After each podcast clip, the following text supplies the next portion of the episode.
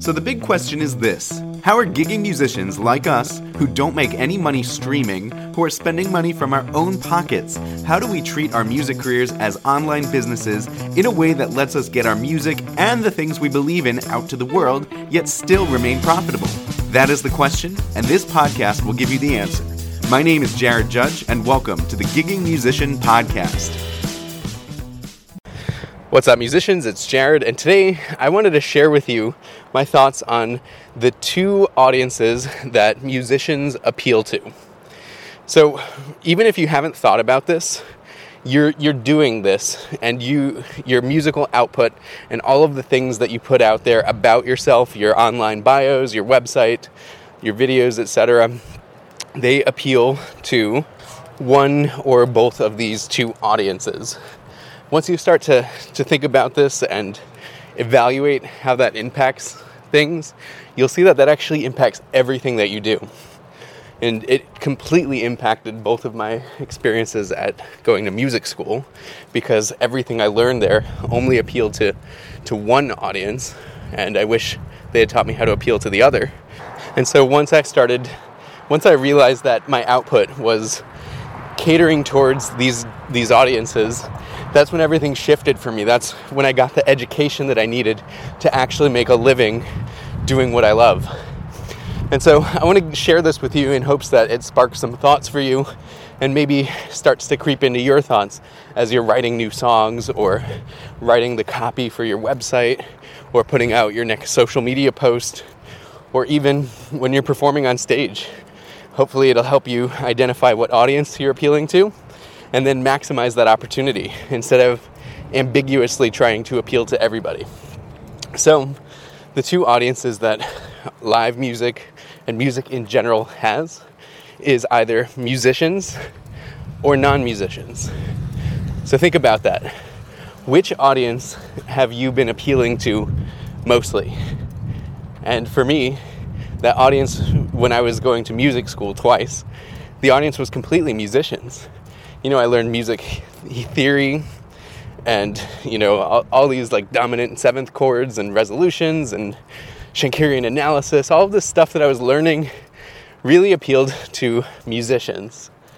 Whereas, you know, a non-musician or even a musical amateur, they don't care about the technical aspects of our performances as much.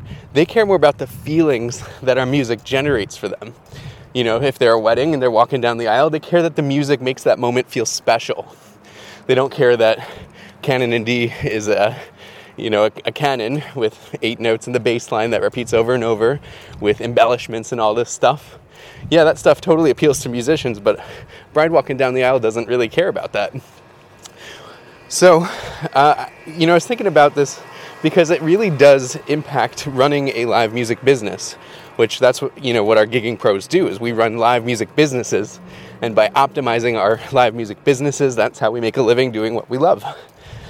And when you think about your music appealing to musicians, for most cases, and I'm open to being wrong about this, but I don't think I am, musicians are not the one paying other musicians' bills.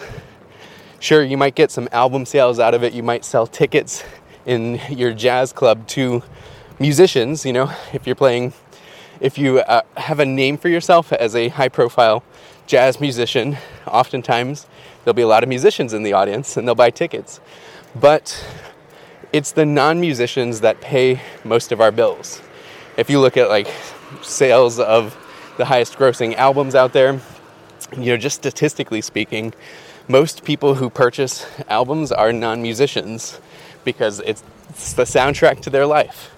The, for, in my business's experience, the people who are booking my group are mostly non-musicians or musical amateurs. You know, maybe they played violin in high school, but they gave it up, but they knew they needed violin at their wedding.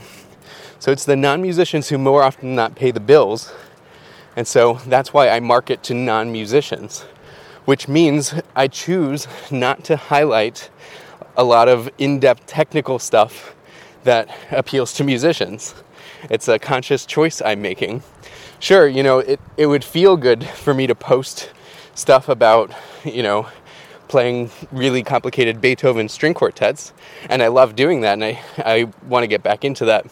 But I know that if I do that, most of my non-musicians who are paying my bills don't care about that, and it would probably just clutter their social feed or clutter their email inbox with something more technical than they their appetite allows them to consume. So yeah, that, that, those are the two audiences, musicians and non-musicians.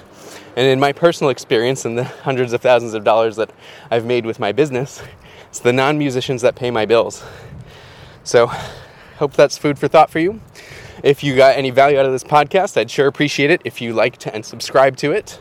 And just a reminder, my Gigging Secrets book is out, which teaches you step-by-step how to run your own live music business and make a living doing what you love.